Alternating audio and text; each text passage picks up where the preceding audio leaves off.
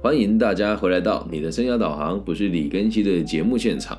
我们今天要继续带大家阅读个体心理学的爱情领域的相关名著《为爱彷徨的勇气》，在台湾地区由就近出版社出版，岸见一郎老师著作，叶小燕老师翻译的这个版本。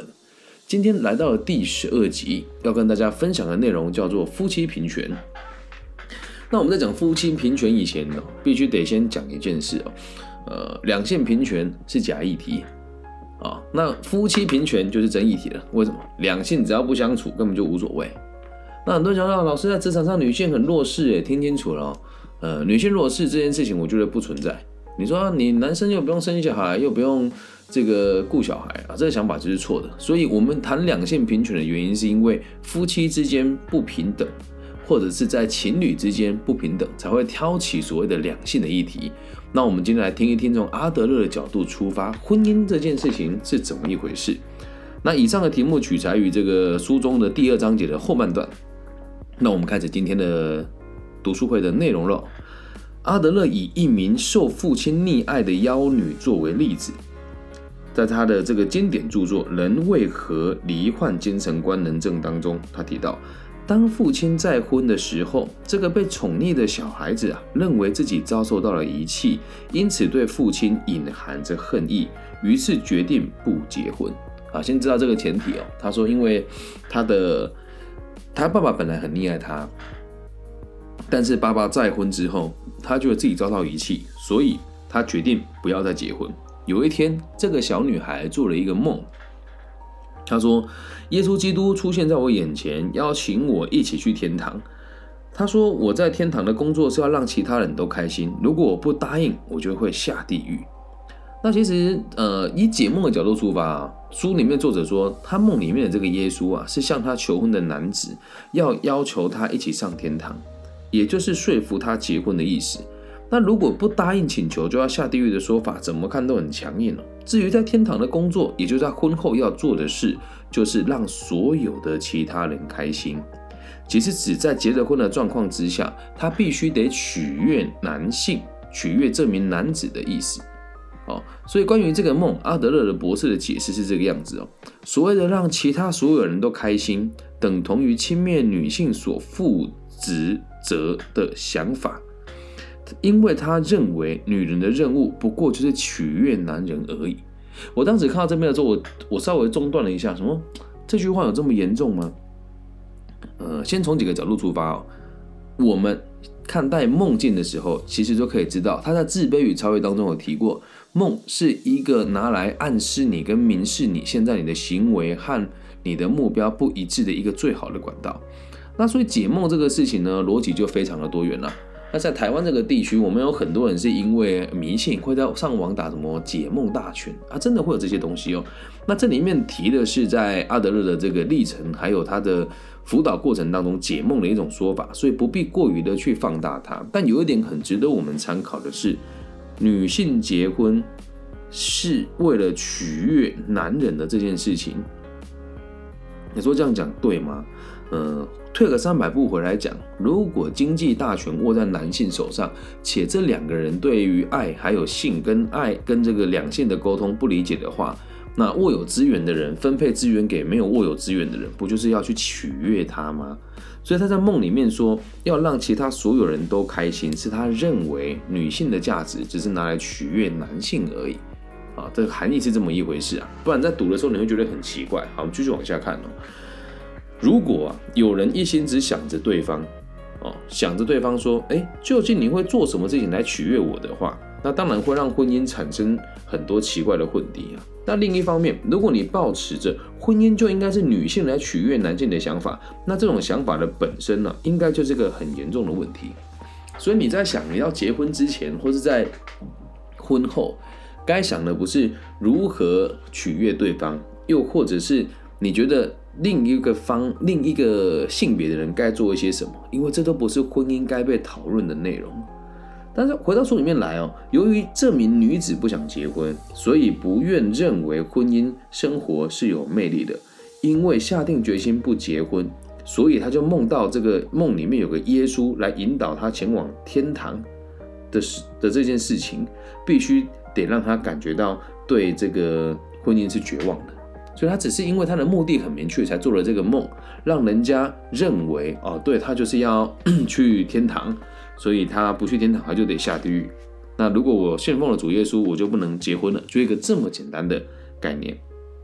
所以有的人会觉得，哎呀，这个解释的方法过于强词夺理。但如果你退个三百步回来讲，就完全符合阿德勒的目的论。那为了让大家能够更理解阿德勒，我在每一集都会再稍微解释一下他的专有名词哦。目的论的概念是什么呢？目的会决定一切，所以他说他决定不结婚，所以认为婚姻是没有魅力的，所以才会做出这样子的梦，这样能够理解吧？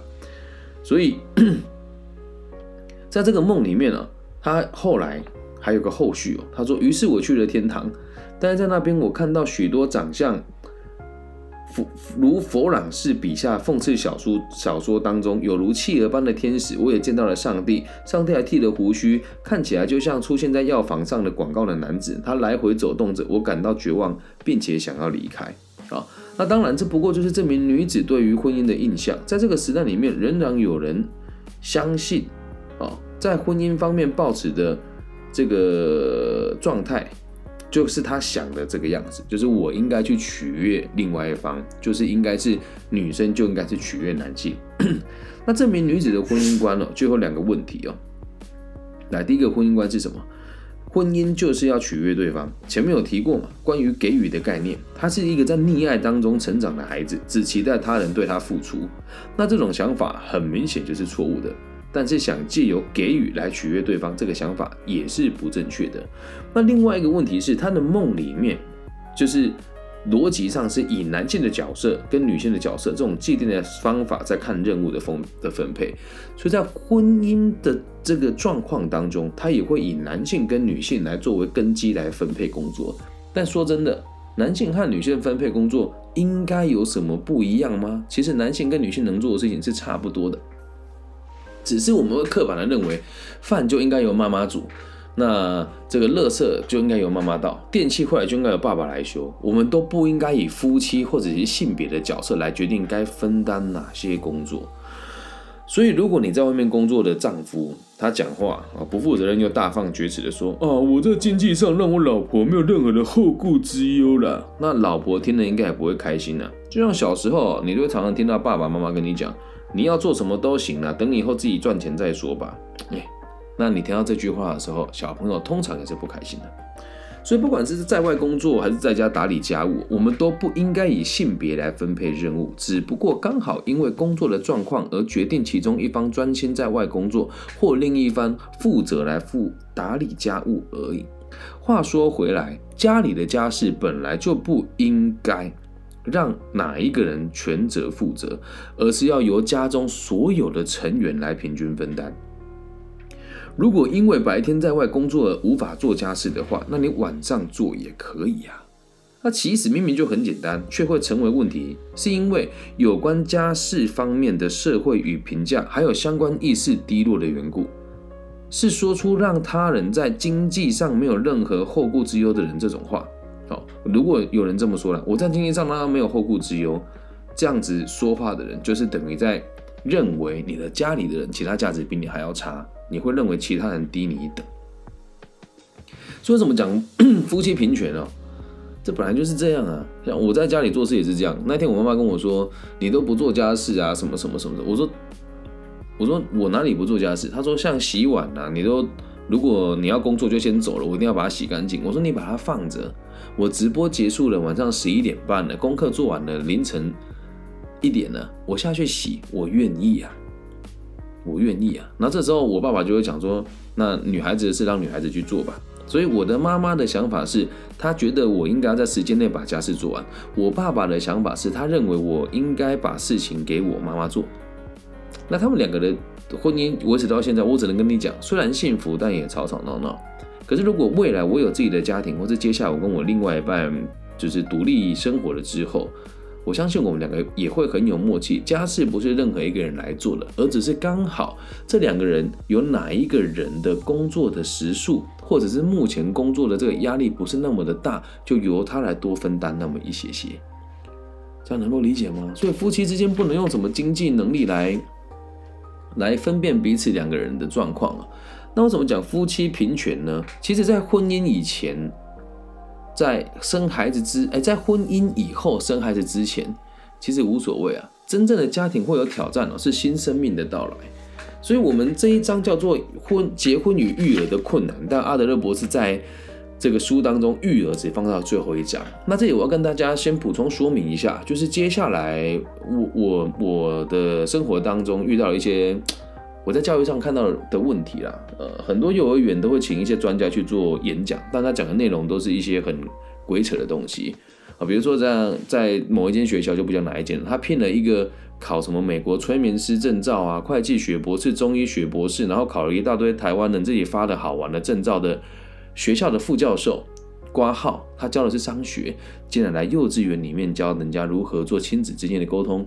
那我觉得这个问题很严重，所以刚好趁着我们讲爱情的读书会讲完了之后，下一个阶段我要带的读书会就是带这个阿德勒博士的儿童心理学笔记，呃，儿童教育笔记哦，就跟大家分享一下。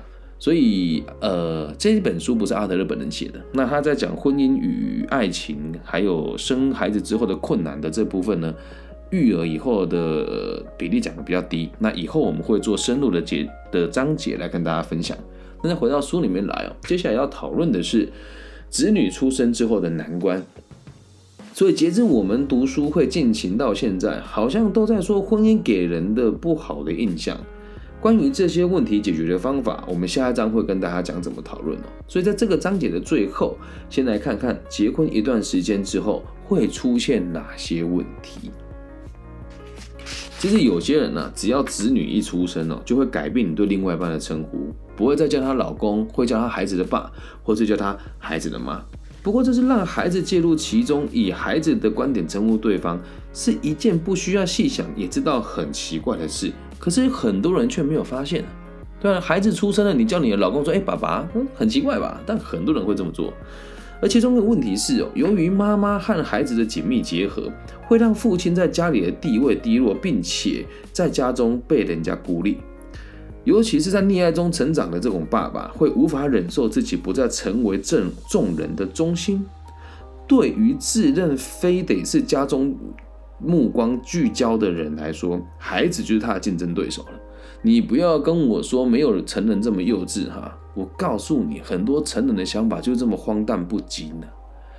我有一个朋友的 朋友啊，他不会是我的朋友，这种人不可能是我的朋友嘛。我的朋友跟我说：“哎呀，我看那个那个某某某啊，结了婚之后，哇，他买了新房子，然后，哎，这家里的这个环境看起来很好。那还，就是他以前不是这样子的人，我觉得他好成功哦。然后我就跟他讲说，如果我没猜错的话，一个正常的爸爸会在网络上说自己爱家爱子，做家事，然后还会细数自己这几年的成就，就代表他的存在就是为了让大家可以关注他。”嗯，我自己身为父亲呢，你觉得我会会会会每天发文说我做家事，或是我二零二一年讲了几场演讲，二零二一年做了多少成就吗？不需要，我不需要别人的关注。而很多成人呢，在台湾呢，现在很多成人其实心态是很幼稚的。那我们再回到这个地方来哦。这种幼稚心态的人，他会说：“我爱孩子。”等到孩子出，等到孩子出事之后，那我告诉你，这个家庭就会乱七八糟。为什么呢？这个父亲需要的是所有人的关注，理解吧？更何况，孩子一旦出生的时候，母亲的这个角色就必须得片刻不离的来照顾他。家里如果还有一个自认自己受到孤立的父亲，那就很伤脑筋了。但是你要记得哦，性别是平等的。也有可能是父亲来照育来来照顾这个婴儿，然后母亲觉得自己被冷落了，也有可能发生。所以换一个层次来说，彼此之间哦，其实不是丈夫与与妻子，而是变成了爸爸与妈妈，而这个角色的转换，就会让很多事情不一样了。以孩子为主轴去建构家庭，并且称呼彼此为爸爸妈妈的两个人，就算孩子不在身边哦，也一一样会用爸爸妈妈称呼对方。换句话说，因为已成已成为长久以来的习惯，所以孩子独立的时候也会这样子称呼对方。所以这也就意味着，把孩子置于夫妻之间，以孩子的角度去称呼对方的做法。会让两个人的情绪产生变化，也会让两个人的情感产生变质。而长时间共同生活以后，有些人会失去对彼此的爱意，只剩下情分。我相信很多人都可以接受这个说法。台湾的离婚率有高达五成，那十八岁到三十八岁之间，以我个人的教育角度来看，高达七成。剩下的三成呢，不是很幸福哦，只是三成里面有两成是。想离离不掉，有一层才是真正的深爱着彼此的存在。所以在这样子的状况之下，你说婚姻能够幸福吗？我觉得很难。为什么？大家都会以孩子为家庭的中心，而不是以各自的需求为需求啊。好，先把书里面的内容讲完，再说一说我的补充说明哦。所以，希腊的哲学家亚里士多德就曾经说过：“哲学始于惊讶好奇，恋爱也是一样的呀。”当你意识到与自己不同的想法跟感觉的时候，能够让我们人生更为丰满。也因为是这样子的好奇，才使得恋爱得以丰富。只是共同生活时间一久，这样的惊讶好奇不见了，该如何是好？我们以后再想。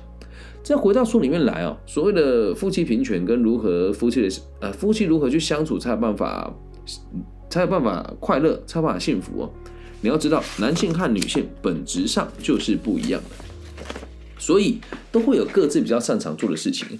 那最近网络上有很多老师在抄袭我讲两性的这个课程的内容哦，我是觉得也无所谓啊。那跟大家开诚布公，如果你在网络上听到有人说古代人狩猎，所以分成男性跟女性习性不一样这套说法，第一个在台湾提出来的人应该就是我。我也大言不讳的告诉大家，这本书我是先看了这个罗胖子。老师的节目之后，才去网络上搜寻，有一本叫《把妹圣经》（P.U.A.）。那我在大学的时候就看过他的版本了，所以我在大学的时候就用这个逻辑在把妹。那现在台湾很多老师就开始抄袭我这个做法，而我做性品的老师从来都不会讲说什么我们要放大女权啊，不需要，我们要放大的是平权。但是如果男女不相处，就不用讨论平权了，对吧？所以夫妻之间的平权，只要你落实了，就可以落实。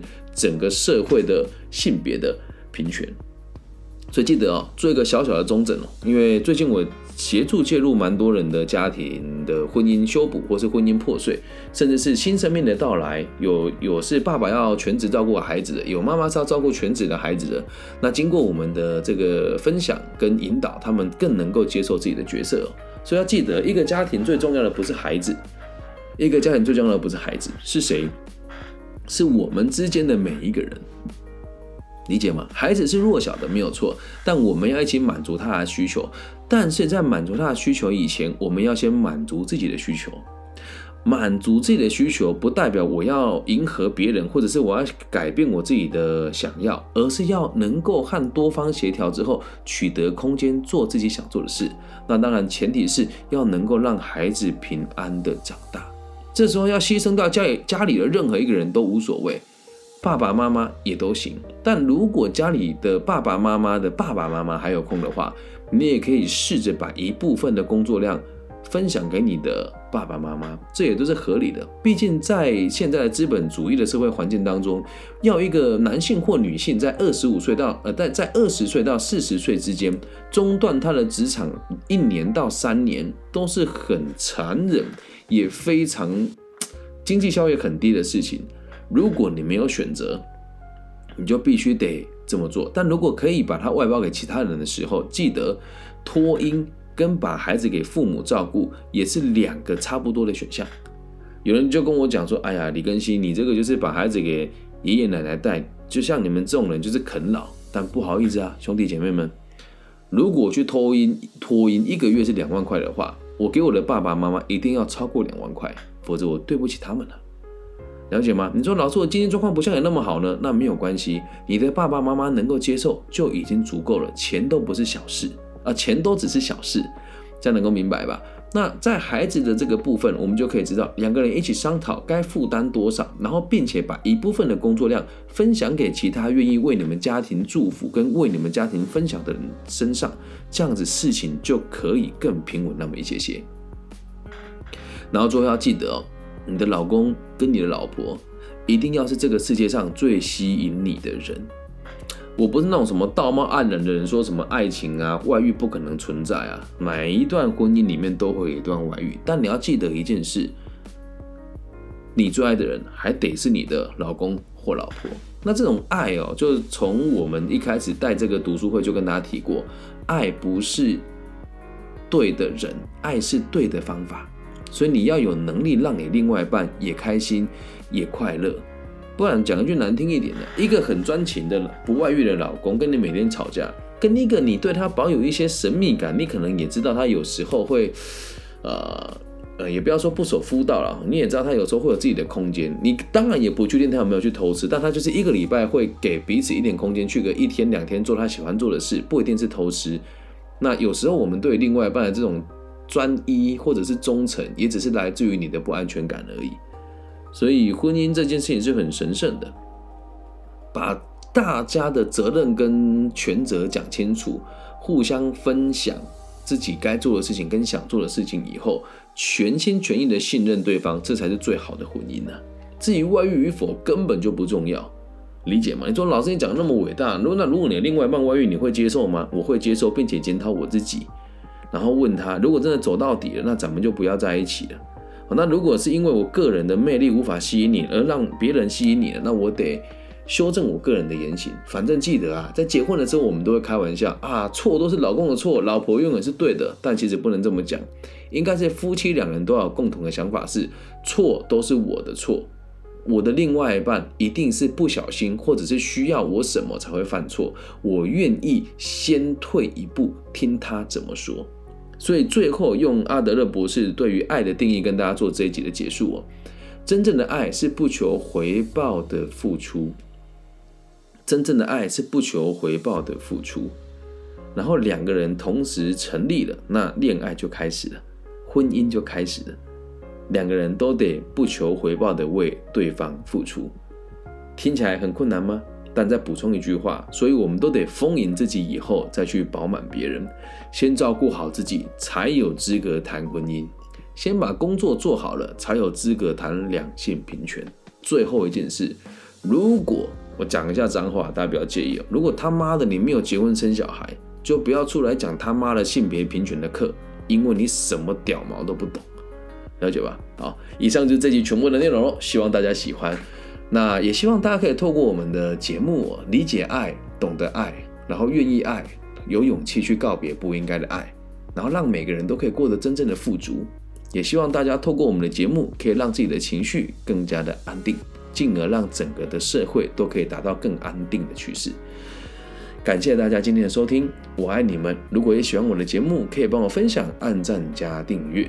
那最近我们流量受到了很多限制，所以如果你可以帮我在各个不同的串流平台分享，我会由衷的感谢你。我爱你们，大家晚安，拜拜。